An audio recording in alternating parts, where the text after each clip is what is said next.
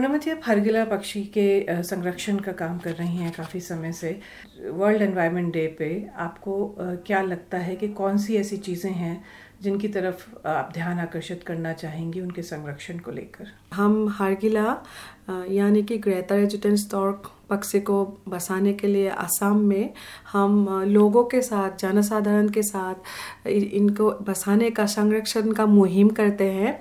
और और मैं यही मैसेज मतलब देना चाहती हूँ कि जागरूकता बहुत ज़रूरी होता है और changing heart behaviour change changing hearts and minds और बिहेवियर चेंज पर्यावरण को बचाने के लिए हारगिला पक्षी का संरक्षण बहुत कॉम्प्लेक्स जटिल है क्योंकि हारगिला पक्षी लोगों के घर में आके खुद का जो बैकयार्ड में टॉल ट्रीज जो होते हैं, वहाँ पे हारगिला पक्षी वहाँ पे नेस्ट करते हैं। वो कॉलोनियल बार्ड है और वो जो जो जिस ट्री में आते हैं गाँव में, वहाँ पे बार बार आते हैं।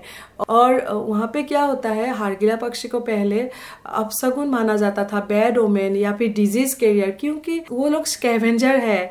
इसीलिए उसका, उसको मिसअंडरस्टूड किया जाता है हमेशा।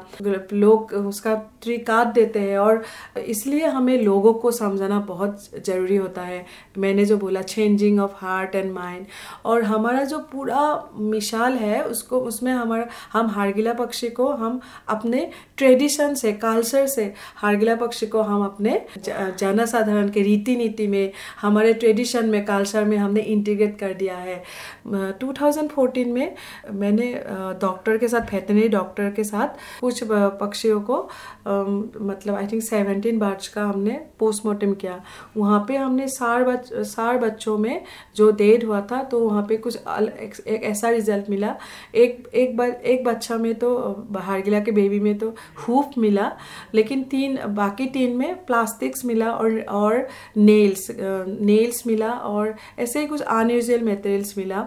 तो बहुत वो बहुत मतलब स्ट्रेसफुल था जैसे कि आपने कहा कि हरगिला पक्षी जो है वो स्कैवेंजर बर्ड है और वो एनवायरमेंट हम्म। को क्लीन करने का काम करता है तो ज़ाहिर है कि कूड़े के ढेर पे रहता है हाँ। और आजकल कूड़े के ढेर में हमने देखा हाँ। कितनी प्लास्टिक है हाँ, हाँ। तो ये कितनी बड़ी समस्या हो गई है हरगिला पक्षी के लिए भी और दूसरे हम्म। पक्षियों के लिए भी हाँ। जो प्लास्टिक चारों तरफ़ बिखर रहा है और बढ़ रहा है हारगिला क्या खाते हैं कि मांस मांस मांस मांस या फिर फिशेरा फ़िश रिमेन्स मांस का जो रिमेन्स होता है या फिर ऐसे मतलब ऐसा ही कुछ ये सब डे वो लोग स्कैवेंजर है या फिर डेड बॉडी ये सब खाते हैं तो गार्बेज डम में देखने को आ, मिलता है। लेकिन हम लोग क्या करते हैं प्लास्टिक में हमारा कोई सेग्रीगेशन का एजुकेशन है ही नहीं या फिर कोई प्रैक्टिस नहीं है हम सेग्रीगेशन हम नहीं करते हैं तो मैंने खुद देखा आ, कई बार मुझे बहुत डिस्टर्बेंस होता है कि वो पैकेट को मतलब स्वालो कर देते हैं क्योंकि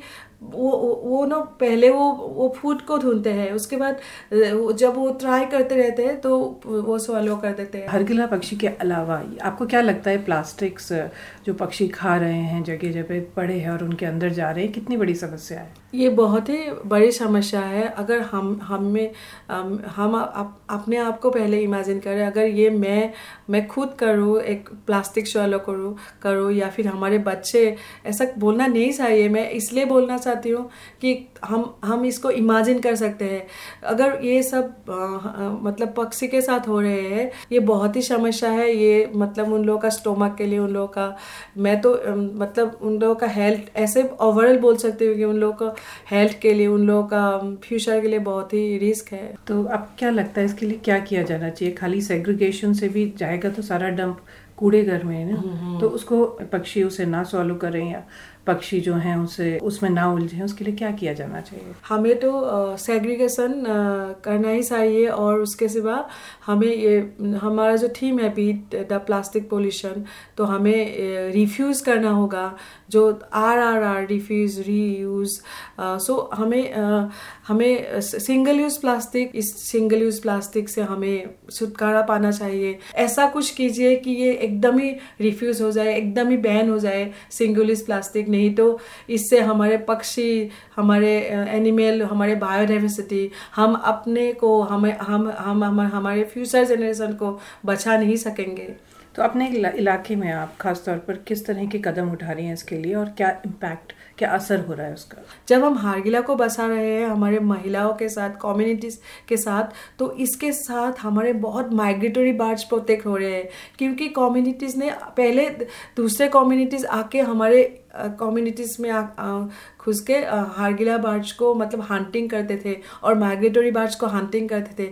लेकिन आज सात आठ साल साल से एक चेंज आया है। हाँ मतलब माइग्रेटरी बर्ड्स सब लोग सुरक्षित है। हमारे thirty two wetlands near by in the village then other other wetlands तो बहुत सुरक्षित है। तो ये केवल हारगिला के लिए नहीं है। ये एक इको रेस्टोरेशन एक मतलब बहुत बड़ा है। हम लाइक लाइक ए आमरेला जब हम हारगिला बसा रहे हैं, उसका ट्री बसा रहे हैं, उसको प्लांटेशन कर रहे हैं, और भविष्य प्रजन्मों को हम समझा रहे हैं। लोग लोगों को समझा रहे हैं। हंटिंग स्टॉप हो गया है। माइग्रेटरी बर्ड्स अदर स्पीसीज हो रहा है।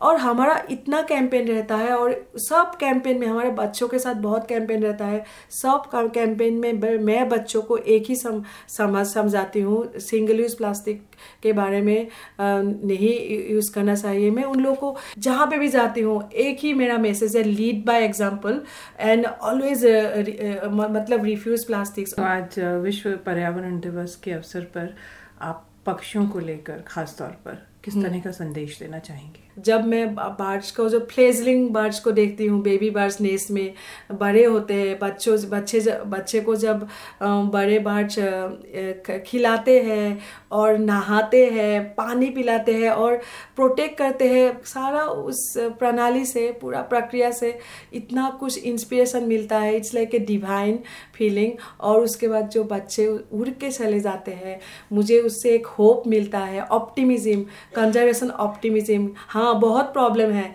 लेकिन होप है ऑप्टिमिज्म है, और मैं हमेशा मैं पॉजिटिव मैसेज लेके जाना चाहती हूँ, और पंक्षियों के जो नेस्ट है घोसला है, उससे मुझे वो ऑप्टिमिज्म का मैसेज बहुत ज़्यादा आता है।